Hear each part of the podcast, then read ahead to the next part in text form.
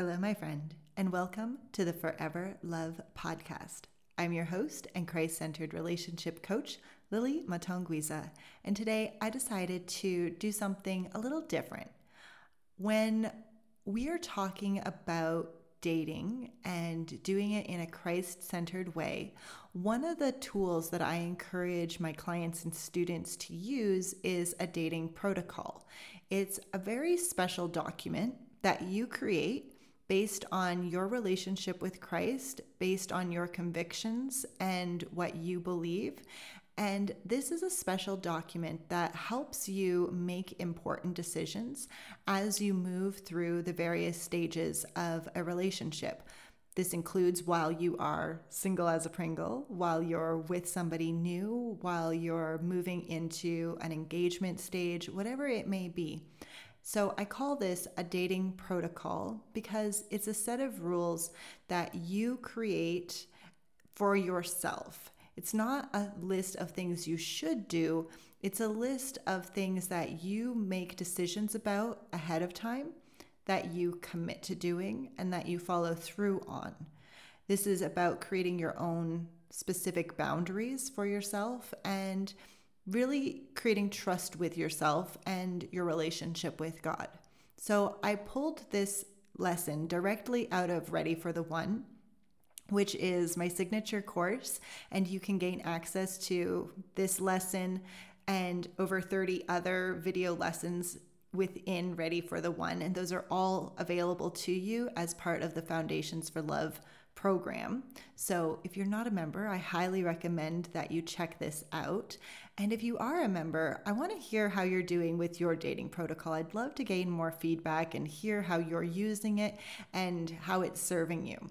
But without further ado, I'm going to go ahead and just share this lesson with you directly from the course, and I'd love to know what you think.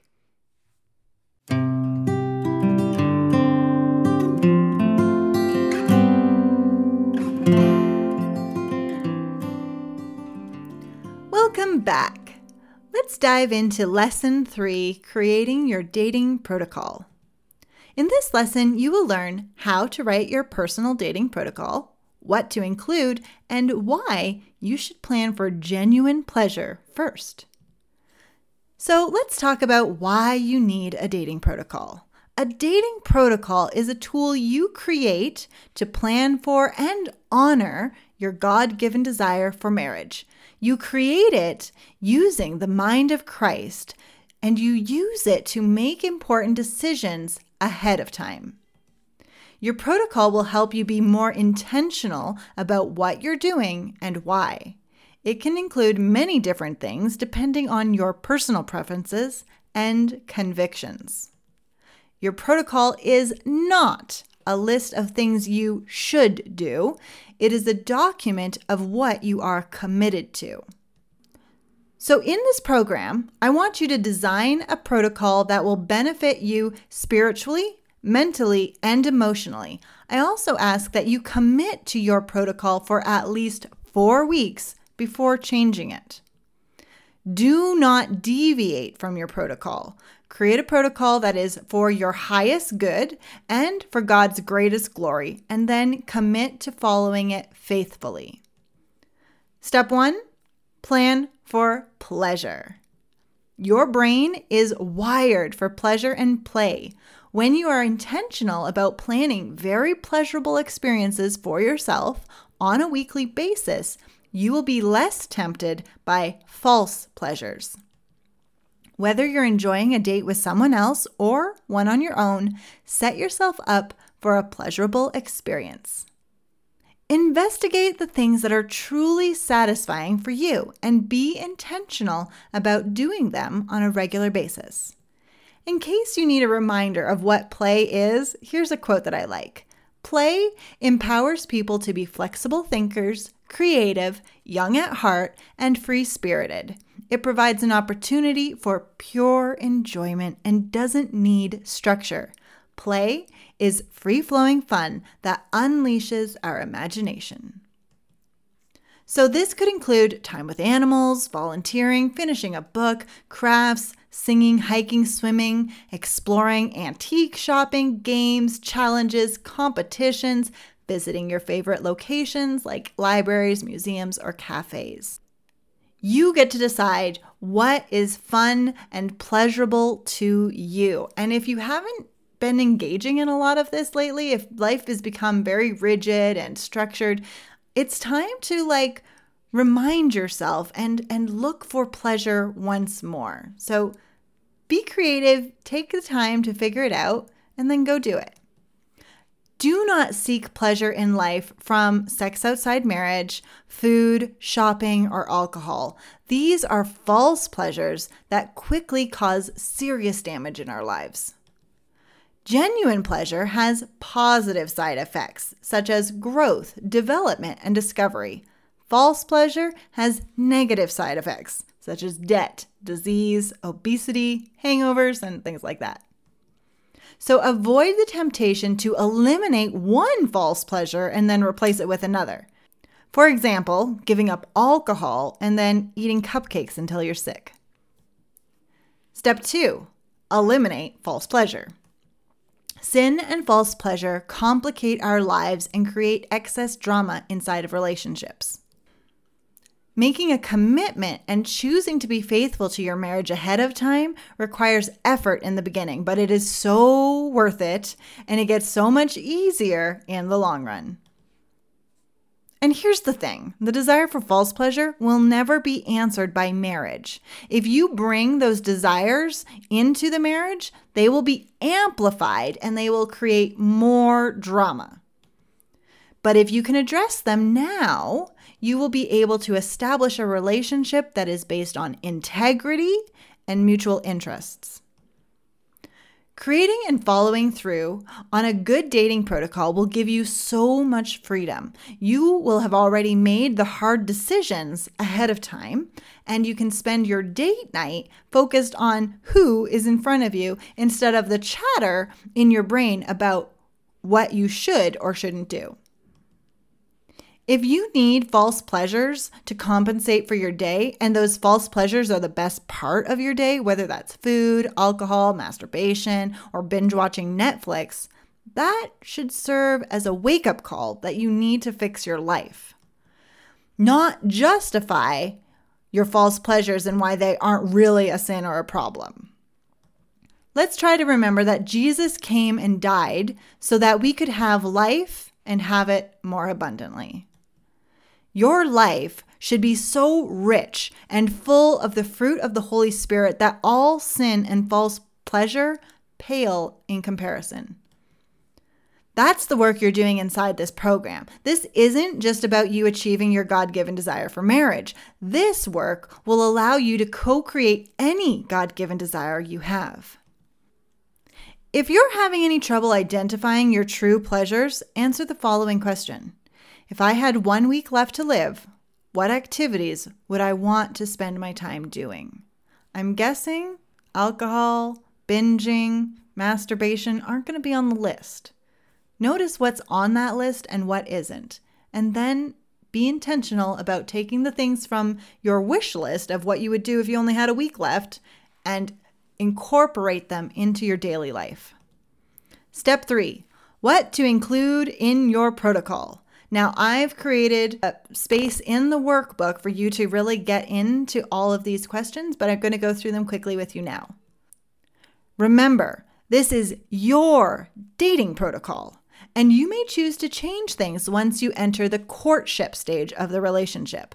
For example, some actions may not be appropriate when dating, but fine once you begin courting. Remember, dating is the period between getting to know somebody and having a conversation where you're actually both intentionally pursuing marriage with each other together. Keep in mind, what does your ideal date night experience look like? And what is for your greatest good and God's highest glory? So, question number one. When is your weekly date night? Is it a Thursday? Is it on Saturday? Is it always in the morning, in the evening? You get to decide. I know I said date night, but if you decide you prefer to do morning activities and you would love to date somebody who also likes morning activities, put that into your dating protocol. Two, how long does each date last? I recommend that you keep it within a two-hour window. Your date should have a start and a finish, and it should be approximately two hours. Number three, how many men do you date at one time? Remember, this is not courtship. This is getting to know people. So if you're dating online, if you're dating in real life, you might be talking to two or three people simultaneously. You get to decide ahead of time. Am I somebody who dates one person at a time? And remember, dating is different from courtship. I only recommend that you court one person at a time, but I think that it's okay to be more liberal with dating, but you need to decide how many people you date at a time. Number four, where do you want to go for your date? Five, where will you not go on date nights? So make a list of places you're open to, places you're not. Number six, what will you not do with a man you're dating? So make a list. I will not smoke with a man. I will not kiss the man. I will not do this, that, and the other thing. Make a list of your things, not drinking, not whatever. Think it through and make a plan. What are you not going to do with a man that you're dating? Seven, how do you want to feel about your date night? Do you want to feel anxious? Do you want to feel excited? Do you want to feel self-control? Do you want to feel gentleness? Think about it and decide on purpose how you want to feel. Number eight, what are your deal breakers? I recommend I will not date people who are not fully single. That means people who are still kind of married, going through a divorce, any of those things. They're not single yet. I only date single people. But you think about your deal breakers. Maybe men with kids is a deal breaker. Maybe men who smoke are a deal breaker. You decide ahead of time what your deal breakers are. Number nine, what type of outfits or makeup do you wear and why? Do you wear makeup? What kind of outfits do you wear? Short skirts? Do you wear long skirts? Do you decide ahead of time? Don't wait until date night to pick the types of clothing. Doesn't mean you have to pick an outfit. It just means like, I wear this when I date. ten. What else would you like to include on your protocol? So this is your time to really explore your options and decide ahead of time how you want to show up at a date. Step four, plan for success. Here's a list of things I recommend you avoid when you're dating. Nightclubs, alcohol, parties or concerts where the objective is to lose control, vacations, all-day activities, activities where you're in a compromised situation, such as wearing a bathing suit the whole time, late-night texting, sexting, nude pics, being out past midnight together, giving him money. This is not a complete list. This is just some ideas of things you want to make sure you know that you're not going to do in your dating protocol, and you can add to it all the things that you're not going to do. And I recommend you be very intentional when setting up dates. Don't leave everything up to him and wait to see what happens. And your brain will say, well, that's no fun. You want to be spontaneous and that you want him to take control and plan everything. But there is so much more freedom when you can be very clear and honest with yourself and your date about what you want to do, and then find someone who is excited to do that with you. This is going to require a little extra effort in the beginning, but it will be well worth it in the long run. So for example, I have time for one date each week and I know exactly what I've got planned, and I have an opportunity to invite someone to join me, and I will have a great time whether I'm with someone or not. So you're going to go on that date with or without someone. So make sure you're planning something you'll enjoy.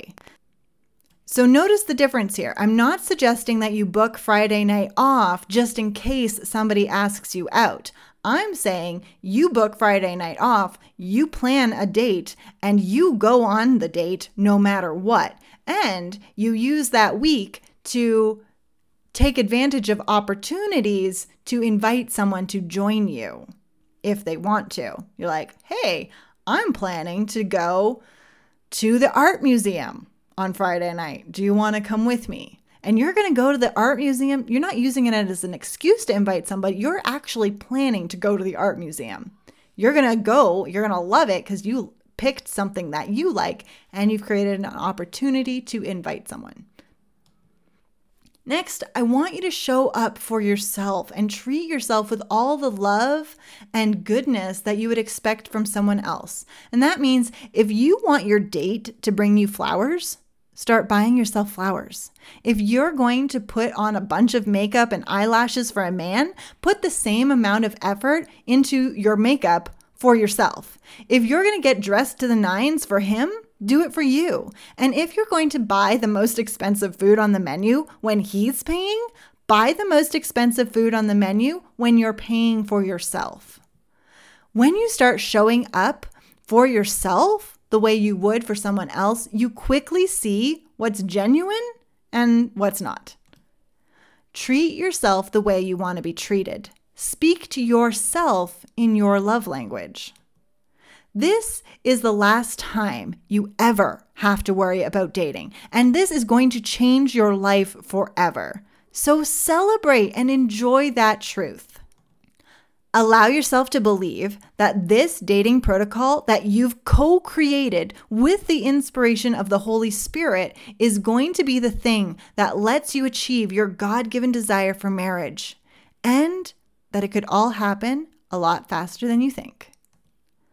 Allow this to be a testing phase where you are free to play with your options and experiment and see what works and understand what doesn't and why. If you date with the intention of honoring who you are in Christ and the value you have to offer, not just for entertainment or to fulfill a false pleasure, then dating becomes a powerful tool for establishing connection and experiencing growth.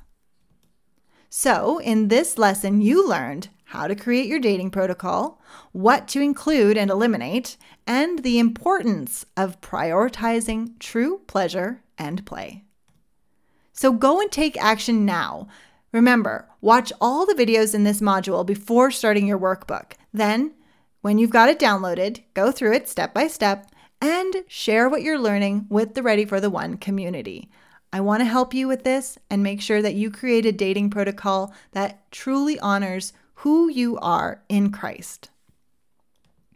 In the next lesson, you'll learn what to do with your brain drama and why dating is so hard. Plus, we'll talk about how to handle those false desires. All right, that's it for now. I'll see you in the next lesson.